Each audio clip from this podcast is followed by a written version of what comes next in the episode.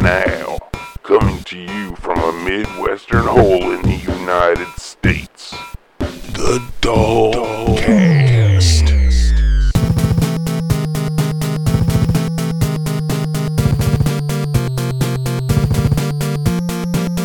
Ladies and gentlemen, your host, damn you Comcast! Hey you freaks, welcome back to the DogCast. This is Roth, and I'm glad to have you back. Oh, yesterday. I record around 2:30 in the morning, somewhere around that time. It got to be about 2, and I was sitting there on the computer, and all of a sudden, I had no internet. This was yesterday evening. And I didn't know. I was like, oh boy. So I just sat there for a while. I tried to, release, renew, and the IP config in the console window. I tried rebooting the system, turning the modem off and on, plus the router. And then I tried all that. And then finally I called Comcast, and they said there was an outage in the area, or there's something interfering, and people were working on it at the time, and wasn't sure about the time it was going on, or something. I didn't pay attention to the whole message. It was pre-recorded. And I was like, well, to hell with it. I'm not recording the DogCast then. It's, what's the point? I won't be able to get it uploaded by the time I have to go to bed. So, screw it. I instead used my time to mess with one other thing that I rediscovered, which I'll get to later. Check this out. The other day at Walmart, I'm looking around in the $5 bin, and you know what I'm talking about. The movie bin. It has all kinds of movies. A lot of times they're really junk movies, and you see them, you're like, what the hell? Who wants to watch that? Any of these certain movies you see, and okay, no one wants to see this damn movie, or this one, or this one. But then every now and then you see some real gems in there. And I saw this set. It was a set of movies. And it wasn't just any old set. It wasn't like, hey, their regular collections, they have like 4 movies in a box. It wasn't like that. This was a set of 25 movies, plus a documentary, in the $5 bin. And it was all a John Wayne set. Now, I haven't watched a whole lot of John Wayne movies. The most memorable would be the Green Berets.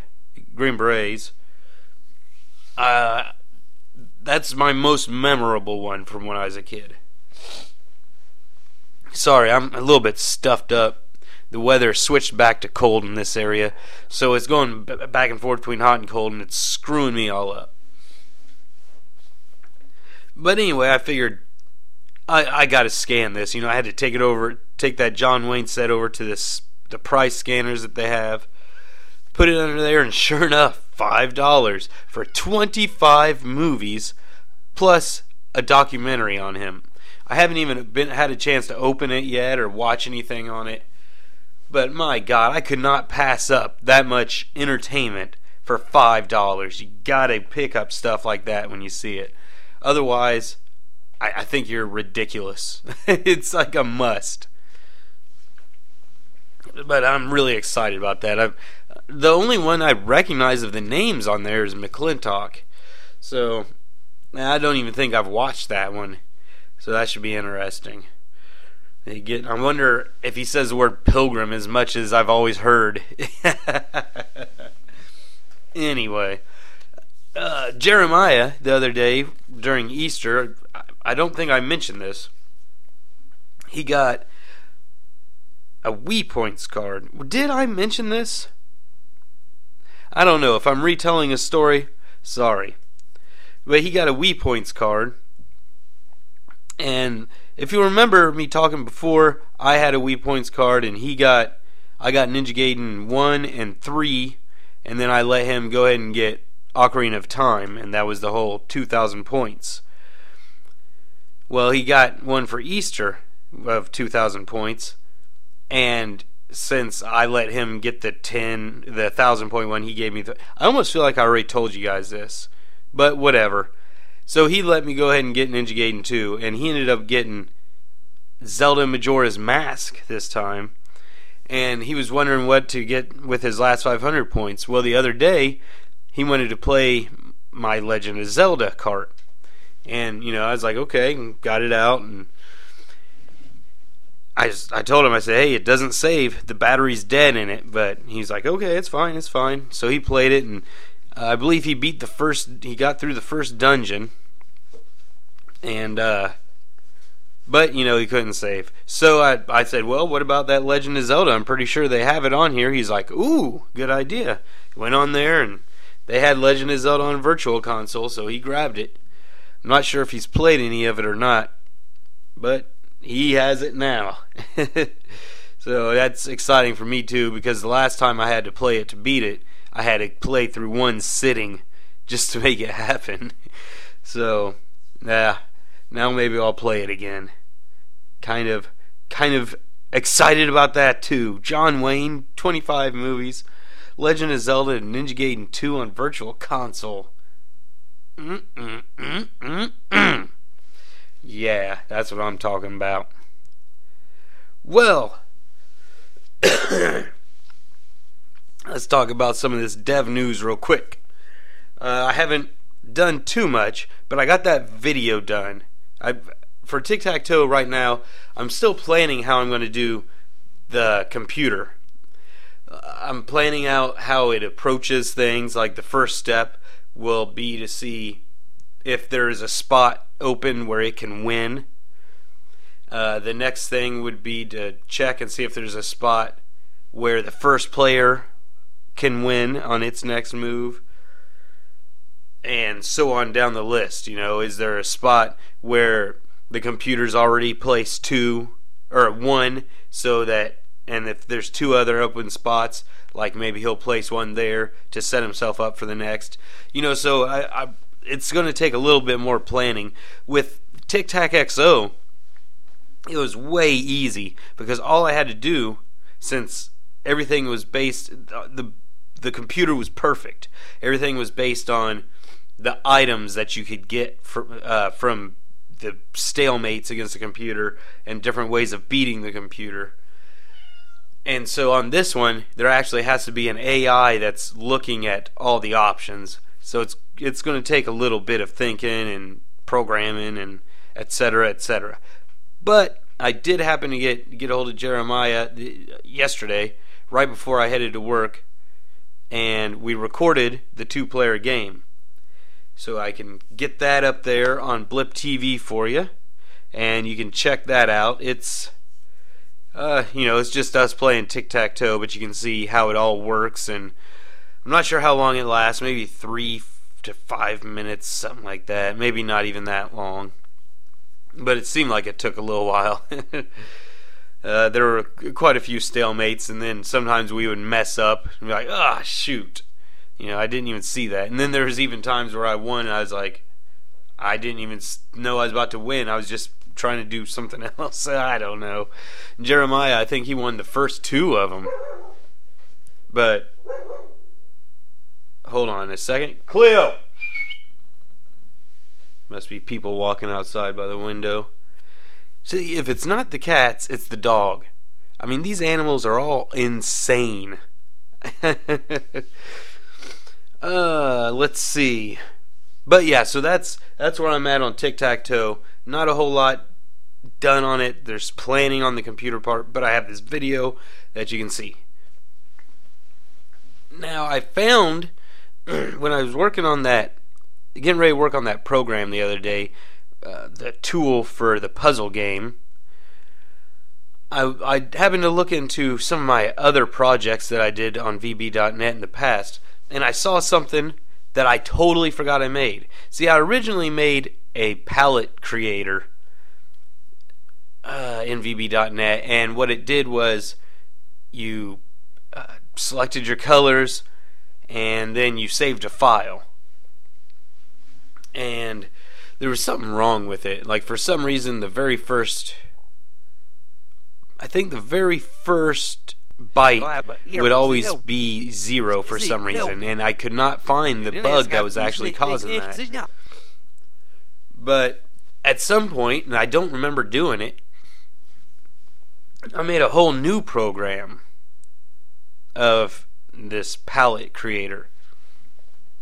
And instead of having it output a file, a binary file, I have a text area at the bottom, and when you push get table, and down there at the bottom appears data bytes in table form, set up, all ready to go. And there's even like a little place I had talked about that I wanted to have a place on the puzzle tool where you can put in the name of the table, and it even has that. So I must have been thinking, or like in my subconscious somewhere, like I had done that already before, so I had it in my mind to do it like that. So I guess that's what happened. But it's a nice little tool, and it's not everybody could use it. But I'm thinking I might release it on Sunday. Maybe I'll upload a screenshot today so people can see what it looks like and get a general idea. It has empty slots for the background palettes, and then empty slots for the sprite palettes, and then there's the whole NES palette with 64 colors or something like that. And what you do is you click on a color, and then you fill in wherever you want the color to go for your palette, and then once you get it all filled in, you push get table, and then down at the bottom all the bytes show up. And then I as a matter of fact, after I saw this, I was like, oh man, this is really cool. So I added in a couple little extra things. I added in a clear palette button, so that way, you know, if you wanted to start over and you're like, I don't like this palette, you can just go ahead and clear it out. And then I also added in if you click on the first, like you take a color, and if you click on the first set of each palette, it'll fill in that color of the first set of each palette, you know, as the transparent color.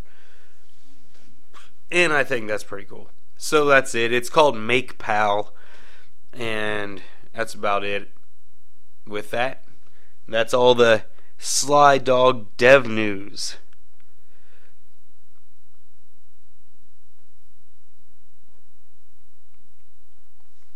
Alright, before we get out of here, I'm going to talk about something I did today. I was getting ready to remix, I call it, you know, in my head, I call them the NES Tips Remix, even though it's the same NES Tips, but it's just the intro and outro slapped on the, you know, sandwiches the video.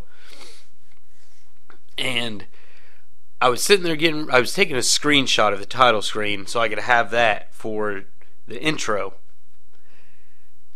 of Dr. Jekyll and Mr. Hyde, because that's the next NES Tips. So I was sitting there, I took the screenshot, and I was staring at the title screen, and it says start on it, and what I do, I push start. I played Dr. Jekyll and Mr. Hyde. I never have fun with that game. But it was in the emulator. It was loaded up. So I went ahead and did it. And I actually did a lot better than I thought I would. I ended up getting to level 4, but somehow I lost all my energy, and somehow I was better at saving energy before, and I don't know what it was, but somehow I ended up dying. So I'm a lot worse at the game than I was before, but, actually, I have go ahead and do a short memory lane. Kick the music. Random Access Memory Lane. On the lead up to the NES Tips video of Dr. Jekyll and Mr. Hyde, and shortly before the lead up, actually, I was working on trying to beat that constantly. constantly. And this was when the NES was in the front room of the house that we live in right now. And it was set up on all these cabinets that housed VHS tapes and whatnot. And I had my big blue recliner that we no longer have. It got wore out. But I had the big blue recliner with a little table next to me, you know, having cigarettes, playing the hell out of Dr. Jekyll and Mr. Hyde. And I just keep not beating it. And I was just so frustrated. And when it's something like this, I mean, this was one of those games that was challenging me since I was young, and I could never do it. And I was so pissed off, and I was getting really mad at the game. Well, my buddy Graylin was coming by. He had called and said, "Hey, I'm coming by," and I was like, "All right." So he came by, and I'm sitting there playing Dr. Jekyll and Mr. Hyde, and he comes in. And he sits down, he's like, "What's up, man?" And I had just, like, died or something. I'm like, "Oh, I'm trying to play this fucking game. God, I'm so sick of this." And I'm getting on there. I'm on the last level. These barrels come on, barreling down, nailing me. And I'm having trouble with everything. Just absolutely ridiculously hard. And I was screaming and yelling. And Graylin was just sitting there. And, you know, he wasn't saying anything. Just... And, like, that was for about 5 minutes, you know, and me just getting pissed off at the game. After 5 minutes, he's like, "All right, bro, I'm going to take off." I was like, "Later, dude." And that was it. I don't think I ended up beating it that day. It might have been the next day, but it was shortly thereafter. But that was just something that I always think's really funny, and I thought I'd share that little tidbit with you. All right, wrap up. Memory lane.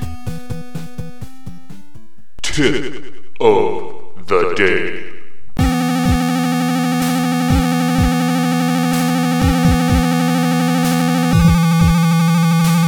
Press the select button in between rounds once per match to recover energy for Little Mac on Mike Tyson's Punch-Out. Tip of the day. Alright, well, we are going to go ahead and get out of here. That's it for the DogCast tonight. And I hope to see you back here tomorrow, bright and early in the morning, or during the afternoon or late in the evening whenever you download and listen. So until next time, I hope you do well. Play your games, freaks, and if you catch me slipping, tell Kevin.